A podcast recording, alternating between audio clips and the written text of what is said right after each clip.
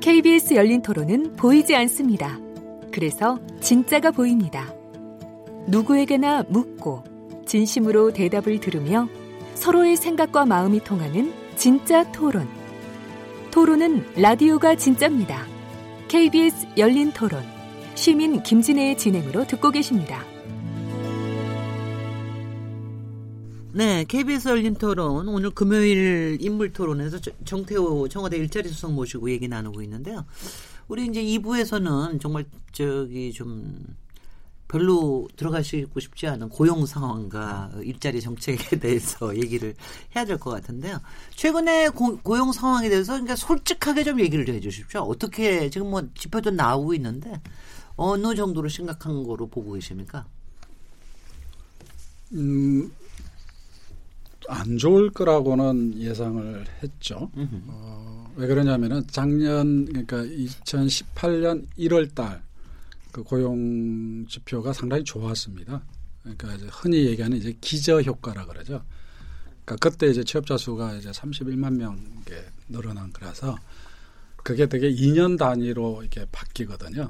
통계상으로 보면은 그러니까 작년이 높았기 때문에 올해는 어, 상당히 낮을 거다라고 네. 봤는데 어, 생각보다 어, 많이 낮았죠. 네. 그래서 어, 저희들도 청와대에서 상당히 좀 상황을 엄중하게 보고 그 원인을 좀 정확하게 분석해서 어, 음, 좀 정책을 잘 보완해야 되겠다는 생각을 가지고 있습니다.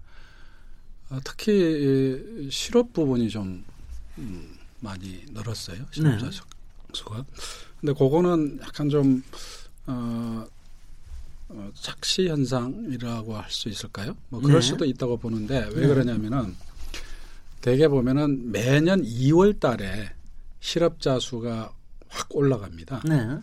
어, 예를 들면 2018년 2월 달을 보면은 실업자 수가 어, 127만 정도가 나옵니다. 그리고 실업률도 4.7% 정도가 나와요. 이건 되게 높은 거거든요. 그러면서 2월 달 이후에 이제 3월, 4월 달 가면서 쭉 내려옵니다. 그래프상으로 보면. 그래서 보통 이제 실업률도 한 3.7%뭐 이렇게 떨어지는데 그리고 이제 실업자 수도 이제 100만 대 초반으로 이제 떨어지거나 아니면 90대 후반으로 가는데 이번에는 그게 1월 달에 나타났어요. 글쎄요. 예. 그런데 그게 왜 그러냐면은 어 2월 달에 그 부터 원래 이제 그 어르신들을 위한 노인 일자리 정책이 시작이 됩니다. 네.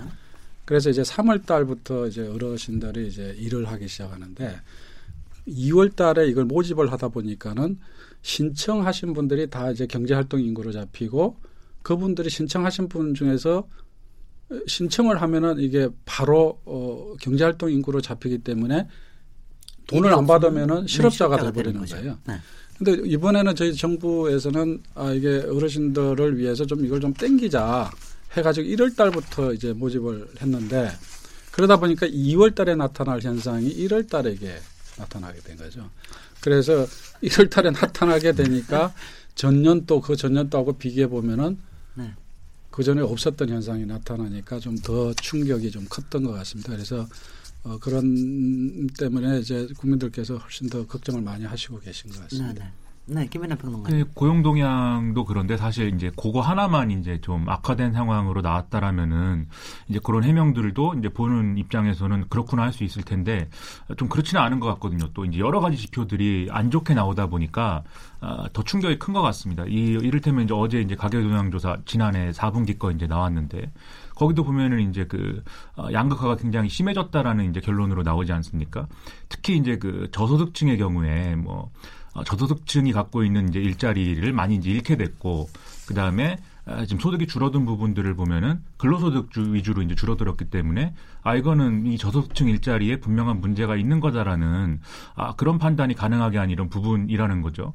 이제 그 부분이 그런데 아또 이제 그 예를 들면은 어제 또 통계청이 발, 어, 관세청이 발표한 내용을 보면은 수출이라든지 이런 것도 이제 저조하다 이런 통계가 같이 나왔기 때문에 전반적으로 경제가 모두 안 좋은 상황이고 그 모두 안 좋은 상황 중에서도 아 그것의 어떤 그안 좋은 지표들의 기결이 결국 고용이 안 좋은 것으로 가고 있다. 그리고 그게 앞으로도 좀 지속될 것 같다. 왜냐하면 지난해에도 계속 이 고용이 잘 안 되고 있고 뭐 이런 것들이 논쟁거리였기 때문에 앞으로도 계속 그런가 보다라고 하는 믿음들이 좀 커지고 있는 상황인 것 같습니다. 오늘 언론을 봐도 다 그렇고요. 그래서 그런 점에 있어서는 좀 어떻게 생각하고 계시는지 대책을 어떻게 갖고 계시는지 굉장히 궁금할 수밖에 없겠죠.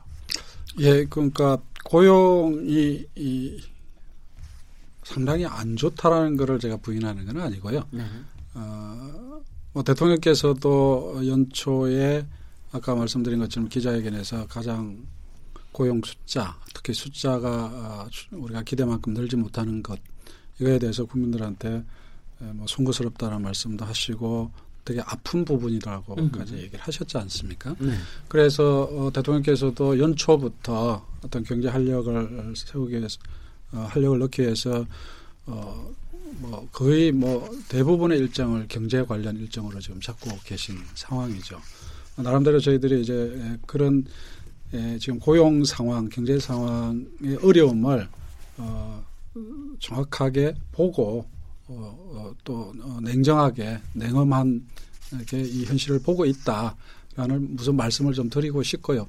그럼에도 불구하고 이제 제가 굳이 말씀을 드리는 이유는 이 문제를 좀 종합적으로 구조적으로 좀 볼 필요가 있다라는 취지에서 예, 예. 제가 말씀을 드린 거죠. 왜 그러냐면은 대체로 보면은 뭐 고용 상황, 경제가 안 좋은 어려운 이유를 어, 최저임금, 뭐 아까 얘기했던 뭐 기성전 네. 최저임금, 네. 아니면 뭐 소득주도 성장 이렇 이걸로 어, 기결시키는 음, 그런 분석 을 우리가 좀 경계할 필요는 있겠다 저는 그런 차원에서 이제 말씀을 드린 겁니다. 왜 네. 그러냐면은 어 너무 그렇게 단편적으로 설명을 해버리면은 우리 경제가 가지고 있는 문제 또 우리가 정책적으로 더 집중해야 될 과제 이런 것들을 좀 종합적으로 보기 어려운 음, 그런 이제 상황이 될 수도 있기 때문에 제가 그런 말씀을 드린 거죠.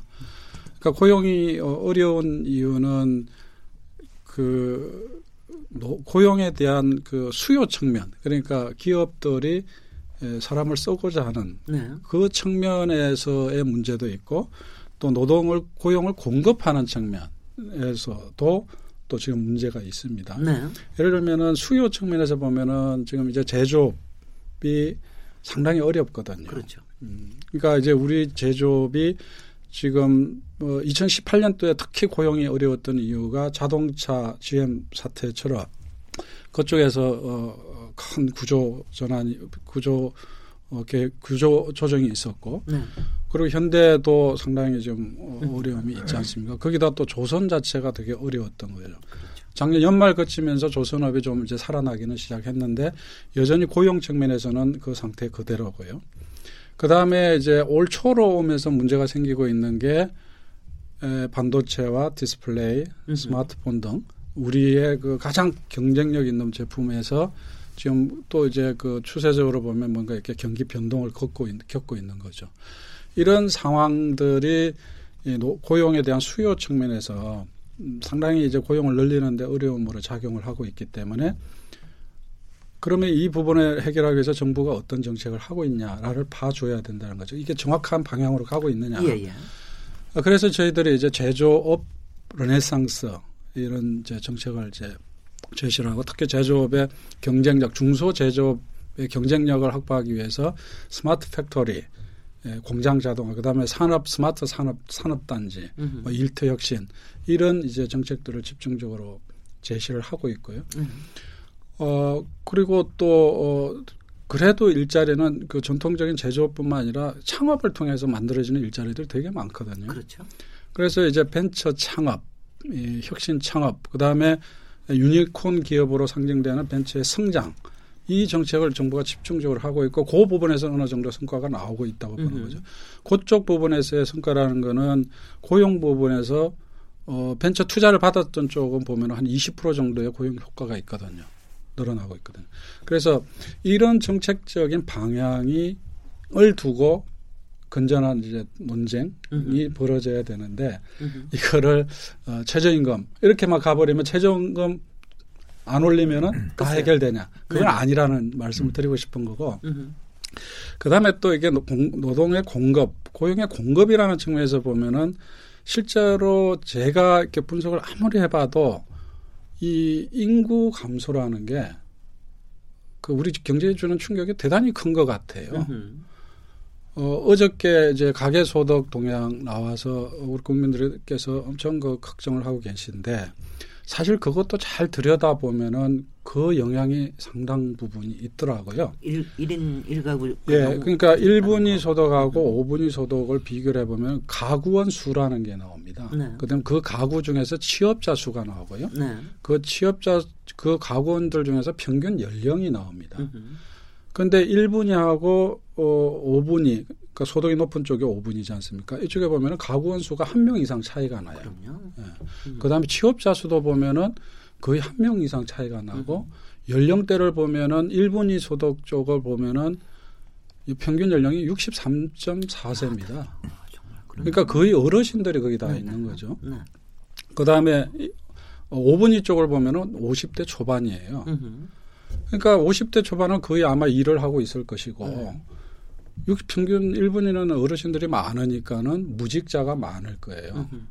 근데 이게 추세를 보니까 2017년하고 2018년을 비교를 해보니까 이게 어제 발표된 게 이제 1, 4분기. 그러니까 2017년 1, 4분기, 아, 4, 4, 4, 4분기. 네네. 2017년 4, 4분기하고 2018년 4, 4분기가 어제 나온 비교한 건데, 네. 그거를 보면은 조금 전에 말씀드렸던 그 가구원 수 숫자와 취업자 수 숫자와 평균 연령이 1분위하고 5분위가 점점 더 격차가 벌어지고 있는 거죠. 음. 뭔가 이게 노동 고용의 쏠림 현상이 있다는 거죠. 그러니까 1분위 쪽에서는 고용의 숫자가 점점 줄어들고 있고 5분위 쪽은 점점 늘어나고 있는. 네. 뭐 이것이 한편으로는 고용의 문제도 있, 있으면서 또 인구 구조의 문제가 우리가 지금 고령화가 계속 되다 보니까 네. 그런 영향을 또 받고 있는 게 아니냐. 그래서 훨씬 더 심각해지죠. 예, 훨씬 더 심각해지죠. 네. 그렇기 때문에 이런 것들을 우리가 종합적으로 분석해서 어, 거기 그런 어떤 분석에 근거해 가지고 적절한 대책을 어, 우리가 찾아 나가야 되는데 그래서 어, 뭐 정부 입장에서도 어제 그 홍남기 부총리께서 그런 고용 그 소득 가계 소득 동향과 그 결과를 발표하시면서 되게 신중한 입장을 얘기를 하시더라고요. 네. 어, 좀, 좀 냉정하게 좀 분석을 통해 가지고 그 좀 대책을 마련하도록 하겠다라는 말씀을 하셨어요. 네, 근데 네. 이제 그거하고 관련해서 또 이제 최저임금 얘기를 할 수밖에 없는데 제가 어느 경제학자 만났더니 그 얘기를 하더라고요. 그러니까 그 1분위 소득자들 그 소득이 왜 그렇게 떨어졌느냐. 하는 걸 최저임금 급격한 인상과 연결지어서 설명을 하는 사람들이 있어요. 그게 무슨 얘기냐면 일본이 소득자라는 게 이제 소득이 낮은 사람들 아니겠습니까? 근데 이 사람들이 상당수가 임시직이거나 비정규직이라는 거죠. 그러니까 최저임금을 올려놓으니까 그 자영업자나 이 소득이 좀 부족한 사람들은 누구부터 해고를 하느냐? 결국은 임시직과 비정규직을 먼저 해고하게 됐다는 거예요. 그렇게 되면 이제 그 1분위 중에서도 1분위 중에서 조금 더 상대적으로 돈을 좀 받는 사람은 그나마 최저임금이 급격하게 올랐으니까 이 사람 소득이 늘었겠죠. 근데 이 사람은 소득이 갑자기 제로가 돼버린 게 직장을 잃었으니까. 그래서 이걸 평균 내니까 1분위 소득자가 이렇게 지금 굉장히 그 하여튼 평균이 내려간 거로 돼 있다. 이렇게 설명하는 사람이 있어요. 네. 그거는 뭐, 아니, 뭐 저는 뭐 충분히 그렇게 설명이 가능하다고 봅니다. 네. 그러나 어, 역시 이제 좀 객관적으로 한번 통계를 놓고 보면은 네. 이렇게 돼요. 통계청에서 발표를 할때 네. 임금 근로자 그리고 비임금 근로자를 이렇게 나눠서 발표를 해요. 그리고 임금 근로자 부분은 상용직, 일용직, 임시직 이렇게 나눕니다. 네. 그래서 그 임시 일용직이 지금 계속 마이너스예요. 한 네. 합해서 뭐 한 10만에서 20만 사이쯤 늘 음. 상용직은 올라가고 있고. 상용직은 꾸준하게 늘고 있습니다. 작년만 하더라도 한 30만 명 정도가 늘었는데 근데 이제 임시 일용직이 줄어들고 있는데 임시 일용직이 줄어드는 걸 보면은 그게 작년만 나타났던 현상이 아니에요. 장기적으로 쭉 그 이게 추세적으로 보면 이렇게 쭉 줄고 있거든요. 그러면 이게 작년에 그러면은 최저임금이 올랐기 때문에 작년에서 그러면은 이게 갑자기 이게 줄어드는 게 더 급격하게 떨어져야 네. 되는데 또 그렇지도 않는 거예요. 그래서 네. 그러다 보니까 이제 학계에서도 음. 논란이 참 많습니다. 네. 그러니까 네. 이번에 그 경제학 뭐 통합 학술대에 거기서 제가 알고 있기로는 최저임금에 관한 그 논문이 한 여덟 편이 발표가 됐는데 네. 결국 거기서도 어떤 분들은 최저임금이 고용에 부정적인 영향을 미쳤다. 으흠. 그 부정적 영향의 뭐20 몇 프로인가를 차지하는 음. 어, 정도의 영향을 미쳤다라고 얘기하는 분도 계시고 또 한편은 어떤 분들은 영향이 없다라고 음. 지금 어떻게 그거를 데이터상으로 그렇게 결론 내리기 어렵다 네. 이렇게 주장하는 분들도 계시고 네. 그래서 뭐 그게 또 그런 내용들이 언론에 이렇게 일부 보도가 됐더라고요. 그래서 이제 학계 얘기를 들어보면은 좀 더 봐야 된다. 네네. 어, 저도 감각적으로는 동네에서 자영업 하시는 분들 이렇게 만나 보면은 이것 때문에 이제 그 어, 영, 영업에 큰 어려움을 최저임금 때문에 음. 어려움을 겪고 있다는 얘기 참 많이 하세요. 네. 그리고 또 어떤 분들은 실제로 고용을 줄였다라는 분도 있고. 음. 근데 이거를 이제 국가 경제의 총량적인 에서 보면은 아무래도 그거는 이제 뭐 학자 학계에서 많은 분석들을 하니까 어 그분들 이제 얘기를 말씀을 참고할 수밖에 없는데 음. 들어보면은 좀 더 시간을 봐야 되겠다 어, 그런 말씀들 참 많이 하십니다. 근데 더 재미난 거는 재미난다고 말씀드리기 좀 그렇습니다만은 그, 어, 국, 그, 저 국회 예산정책제가 있죠. 네. 네. 거기서 최근에 이제 그, 그 발행한 자료에 의하면은 어, 최저임금 그 자체만 보면은 고용이나 그 경제 성장에 부정적 영향을 미친다. 네. 이렇게 보는데 에, 저희가 그 하고 있는 그 일자리 안정자금 네. 그거를 넣고 계산을 해보면은 오히려 고용이 느는 걸로 이렇게 또 어, 결과가 나온다라는 네. 거예요. 음. 그러니까 이제 어, 사실 저희들이 최저임금을 정책은 최저임금위원회에서 결정하지만 어, 우리가 그 지난번 대통령 선거 때 최저임금 다 후보들이 다 올려야 된다. 많은 가 올려야 된다. 다, 다 약속했지 않습니까? 네네.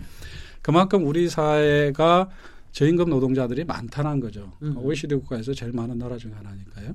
그러니까 23%인가 됐다 그러더라고요.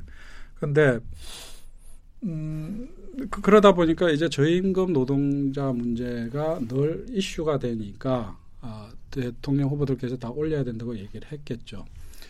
어, 그래서 이제 저희 정부 들어와서 이제 최저임금이 많이 올랐는데 그때 저희들도 이제 그런 어, 고용에 미치는 영향들을 걱정을 해서 일자리 안정자금이라는 걸 같이 네. 했던 거죠. 어, 그래서 보면은, 어, 그때 저희들이 이 최저임금 영향권에 들어있는 숫자를 236만 명 정도로 봤습니다. 네. 근데 그 일자리 안정자금을 받아간 걸 보면은 264만 명이 어, 받아갔어요. 네. 음. 그러니까 어, 이거는 이제 그 사업주한테 주는 돈인데 음. 240, 264만 명의 일자리를 보호하기 위해서 사업주들이 돈을 받아갔다는 음. 얘기죠. 그런 거 보면은 일자리 안정자금의 역할이 컸던 거죠. 음.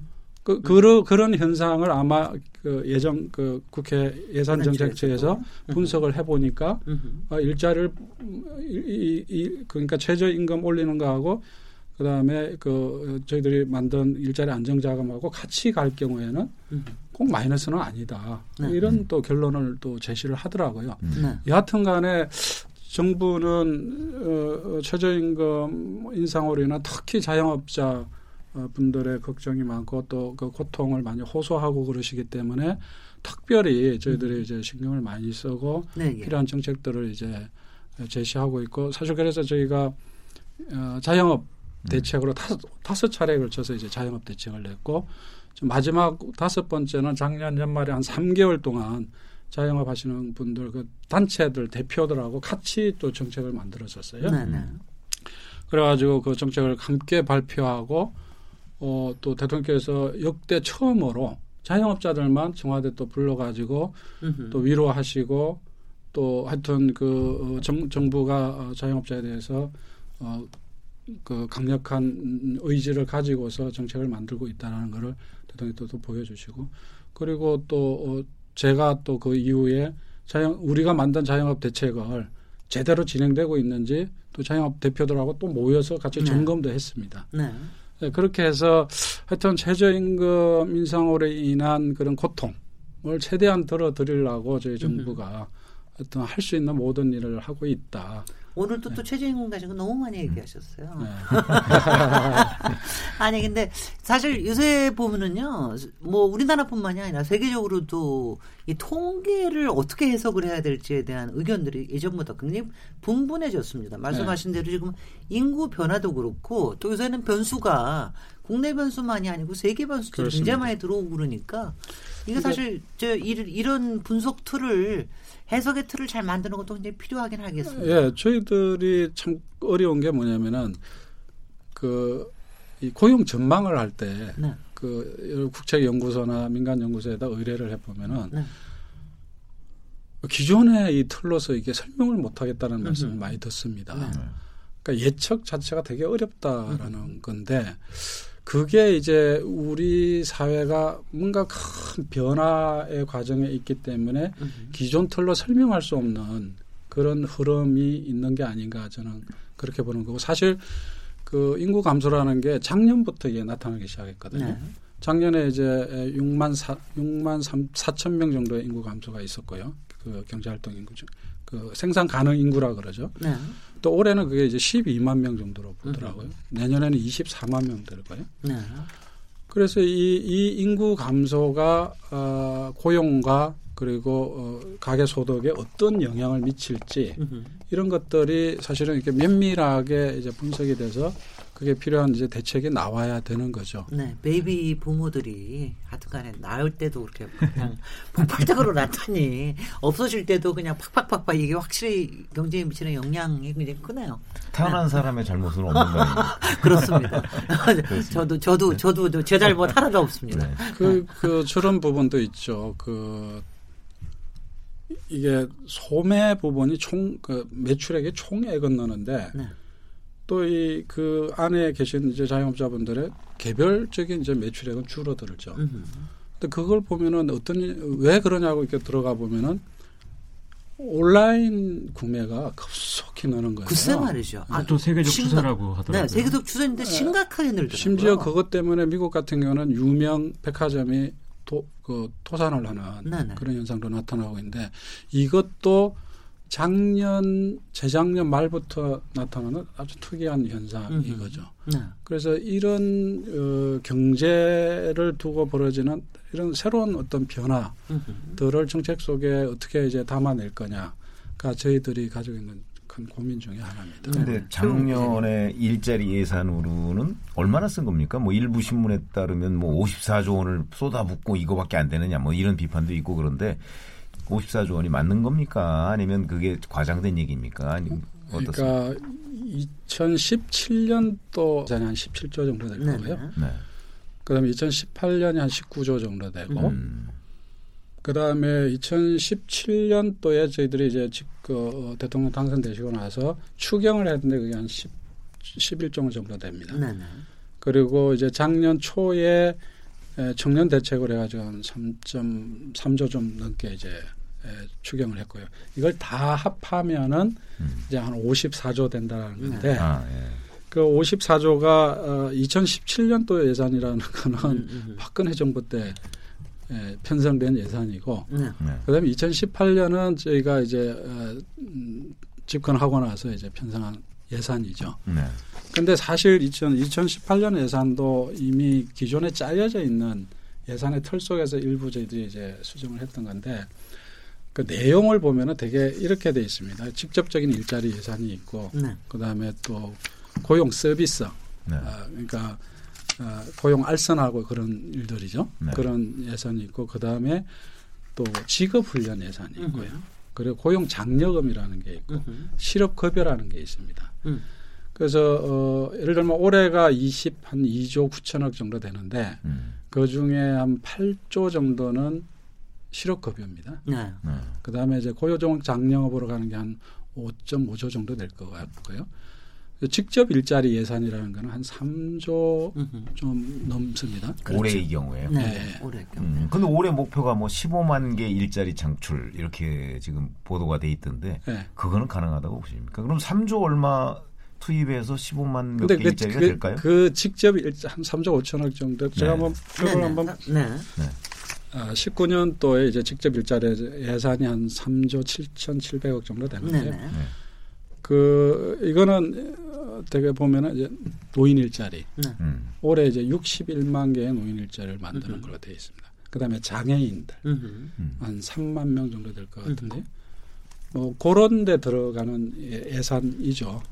그래서 이, 이거는 들어가는 것 자체로 바로 일자리가 만들어지는 그런 예산입니다. 네. 어, 지금 15만 명이라고 얘기하는 거는 네. 민간에서 만들어지는 일자리 전체를 다 글쎄요. 얘기하는 것 같아요. 1년 동안에. 네. 근데 그것도 이제 기관마다 좀 예측이 다릅니다. 네. 그러니까 KDI에서 얘기하는 건 한 10만 명 정도가 만들어질 것이다. 네. 음. 그러니까 그 10만 명이라는 거는 전년 대비 대비해서. 올해 네. 추가로 만들어지는 예산이 한 10만 명, 음. 그 일자리가 10만 명 정도 될 것이라는 거고 기획재정부가 보는 거는 한 15만 명 정도 되고 음. 중간쯤에 이제 한국은행 한 14만 명 정도로 보는 거죠. 네. 네. 그래서 음, 이거는 기존에 이렇게 일, 고용이 늘어나는 그 일종의 그 예측 그 모델이 있는가 봅니다. 네. 그런 걸 가지고 이제 예측을 하고 있는 거죠. 예, 어김없이 또 이제 숫자의 난에 저희가 빠져 빠져 있습니다. 잠시 쉬었다가 마지막 인터뷰 이어가도록 하겠습니다. 지금 여러분께서는 KBS 열린 토론 시민 김진애와 함께하고 계십니다. 라디오 토론이 진짜입니다. 묻는다, 듣는다, 통한다. KBS 열린 토론. 시민 김진애의 진행으로 듣고 계십니다. 네. 인물 토론, 그, 어, 금요일 코너. 오늘 정태호 일, 청와대 일자리 수석하고 같이 얘기를 나누고 있습니다. 어, 이제 저희도 이제 마지막 코너로 들어와서 몇 개 좀 큰 얘기 좀 여쭤보고 싶은데요. 어, 사실 이제 이 어려운 과정에서 아까 광주형 일자리 얘기하셨지만은 어, 최근에 여러 가지 그 노동에 관련된 여러 가지 문제가 있음에도 불구하고 이렇게 자꾸 자꾸 타협해 나가는 모습이 한편에서는 좀 희망적으로도 보이나.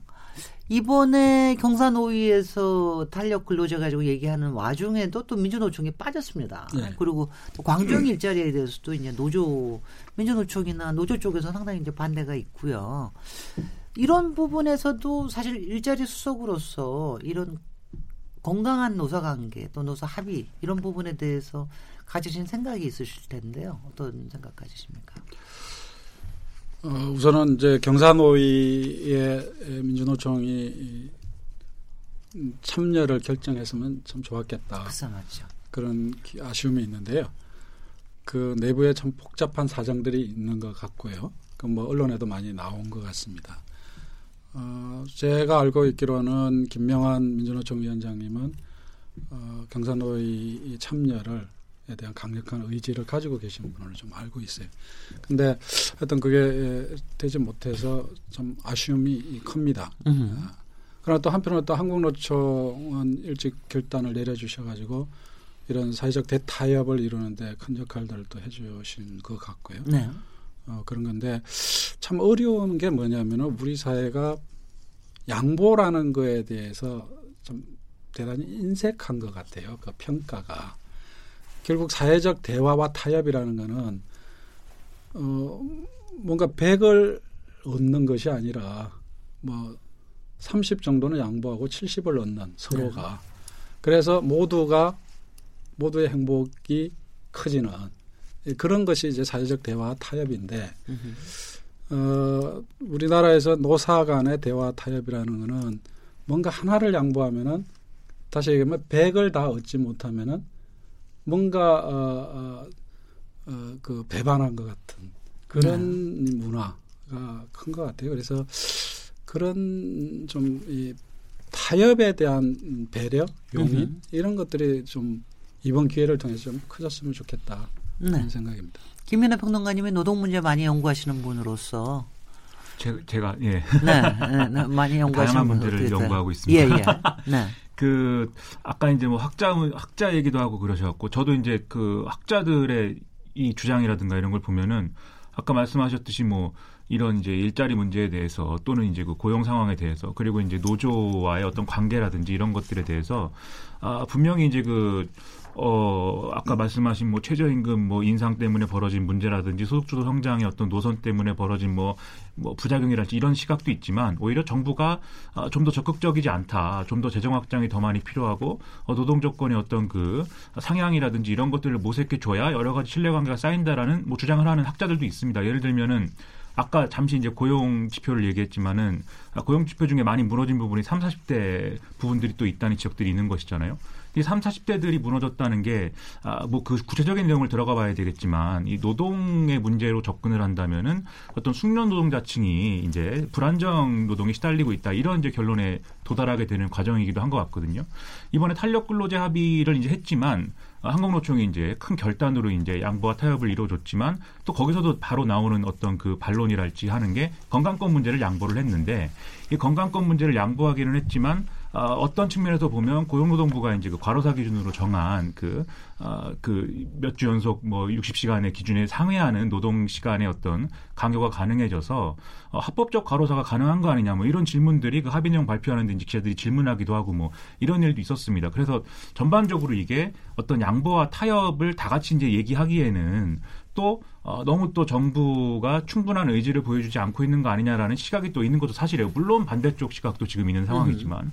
그래서 양쪽의 시각에 좀 사이에 끼인 입장에서는 곤혹스러울 수 있겠지만 어쨌든 어, 이렇게 좀 정부가 더 나서줘야 된다 이런 이 시각에는 별로 이제 그 어떤 정부나 정부 여당의 입장에서 책임 있는 어떤 답변이라든지 이런 게 나온 걸 제가 뭐 언론을 통해서 못 본 것 같습니다. 그래서 이 자리를 빌어서는 뭐 그런 이제 반론이나 지적에 대해서는 뭐 어떤 입장을 갖고 계신지 궁금합니다.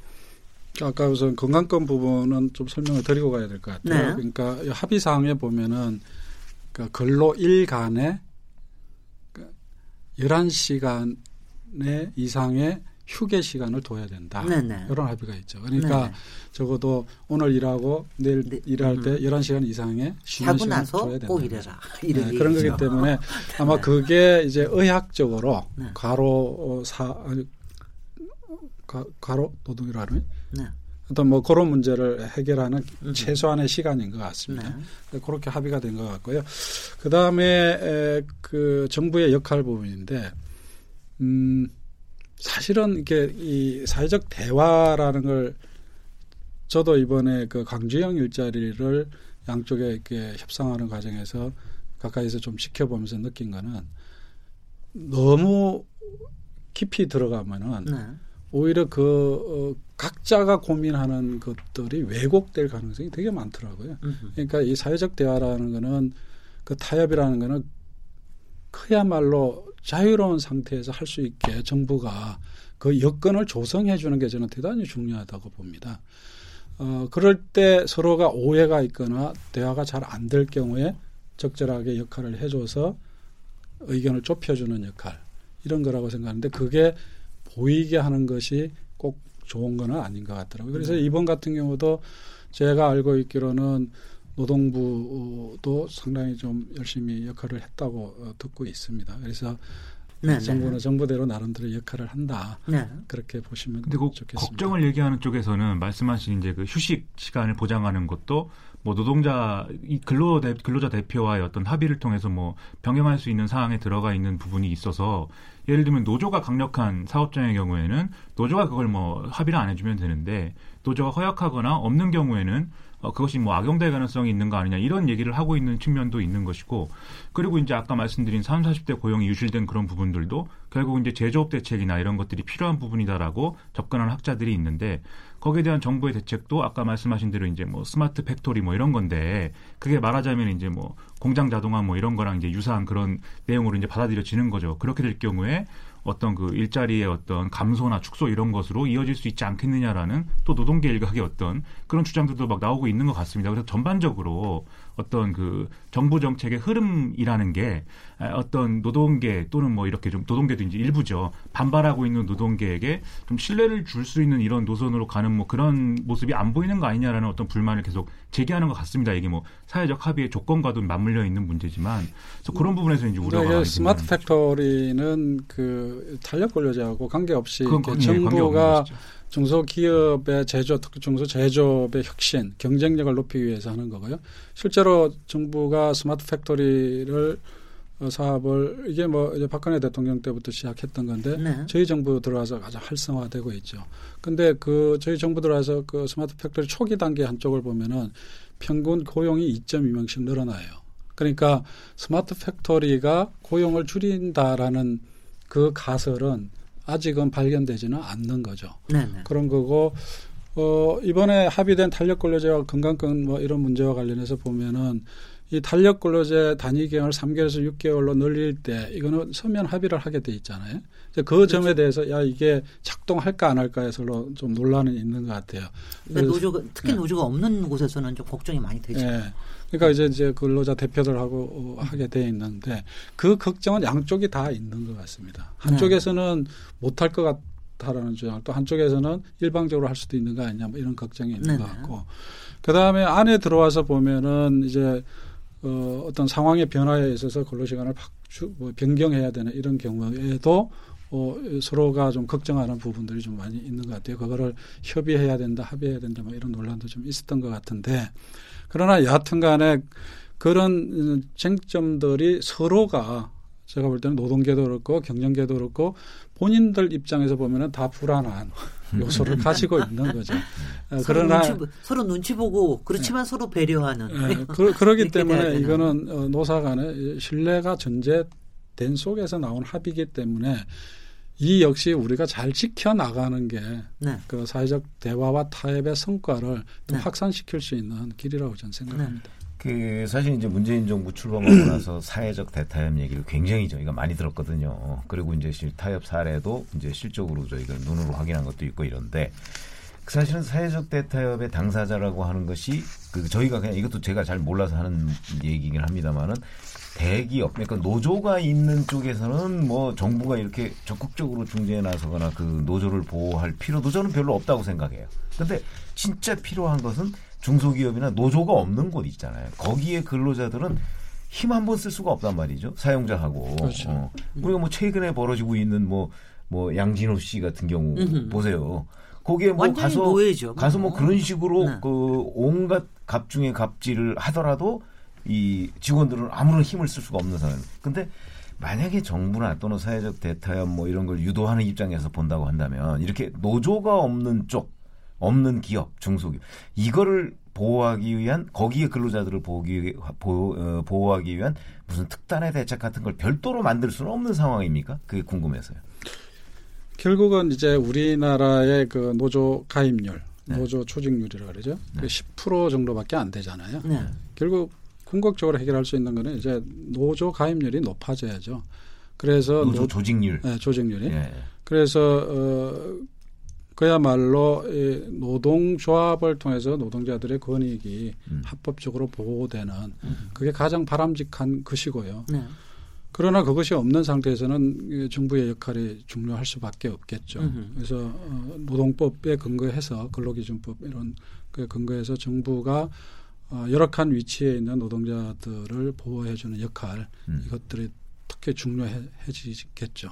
음흠. 조금 이제 큰 얘기 조금 여쭤보면은요. 지금 일자리 수속하신 지 8개월 될, 됐고, 막 올해는 계속해서 가실 것 같은데, 뭐 설마 내년 총선에 출마, 출마하시는 것 때문에 혹시 혹시 뭐 변동이 있으신 거는 아니시지요? 그 저한테 그런 질문들을 많이 하시더라고요. 제가 그렇게 말씀을 드립니다. 어, 광주형 일자리 한 한 두 개 더 하고. 아, 오케이. 네. 그러면 두 개 더 하려고 그러면 한 7, 8년은 더 하셔야 될 것 같은데. 취업자 수, 취업자 수를 전년 대비 네. 한 20만 정도까지는 네. 끌어올려 놓고 네. 그때 내 발로 걸어 나가겠다. 그런 얘기 하는데 네. 그렇게 얘기하면은 안 나가려고 그러냐는 얘기를 하죠. 그러나 네. 뭐 그런 네. 목표를 가지고 뛰어야죠. 그리고 예. 지금은 어, 이 일 자체가 참 영광스럽고 또 국가적으로 또 중요한 일이기 때문에 음흠. 딴 생각 안 하고 여기에 그냥 최선을 다하려고 합니다. 어, 그리고 이제 또 하나 또 얘기 좀 질문 드리면은 사실 이제 문재인 정부의 특색이기도 하고 또 뭐 사회적 대타협이나 또 대화 또 합의 뭐 이런 것들을 굉장히 존중하는 이제 과정을 존중하는 거긴 한데 지금 뭐 일자리 부분이든 아니면 고용 부분이든 아니면 저희의 뭐 혁신 성장의 부분이든 뭔가 좀 이렇게 하여튼 크게 리딩하는 거를 좀 이미지를 만들어내는 게 좀 있으면 좋겠다. 조금 큰 그림이 없는 거 아니냐. 이런 거에 대한 좀 내부에서도 그런 검토 하시지 않습니까? 왜냐하면 제가 오늘도 정태호 수석님 얘기하신 거 보면은 아, 정말 섬세하고 치밀하고 서, 세심하게 따져보고 계시다라고 하는 건 확실하게 신뢰가 듭니다. 네. 그거는 아, 이거 놓치지 않으시려고 한다라는 게 굉장히 들고 여러 부분을 세심하게 지금 이제 어, 정교하게 다듬고 계시는 건것 같은데 뭔가 하여튼 이렇게 좀 이렇게 단순하지만 거칠 거칠더라도 단순하게 좀 이렇게 해법으로 좀 이렇게 제시가 되는 이런 좀 큰 그림에 대해서는 어 제가 표현하자면 이런 이런 겁니다. 좀 대범한 데가 없는 것 같다. 뭐 이런 이런 비, 평가도 받지 않으십니까? 그런 부분에서는 자, 자신들도 평가를 하십니까? 정한대 내에서? 그러니까 이제 흔히 얘기하는 그 어, 정치에서의 아젠다 세팅이라고 할까요?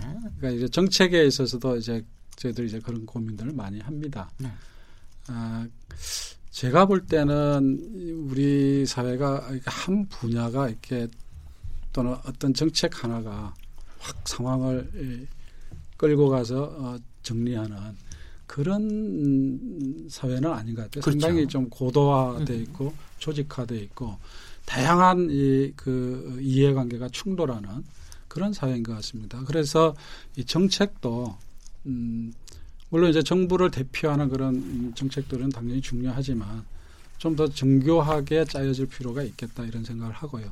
다만 이제 올해 들어와서 특히 대통령께서 말씀하시는 게 두 가지를 얘기를 하시죠. 그 제조업 르네상스, 네. 제조업의 혁신을 통해서 제조업 경쟁력을 통해서 우리 경제가 다시 살아나야 된다. 네. 두 번째로는 신산업.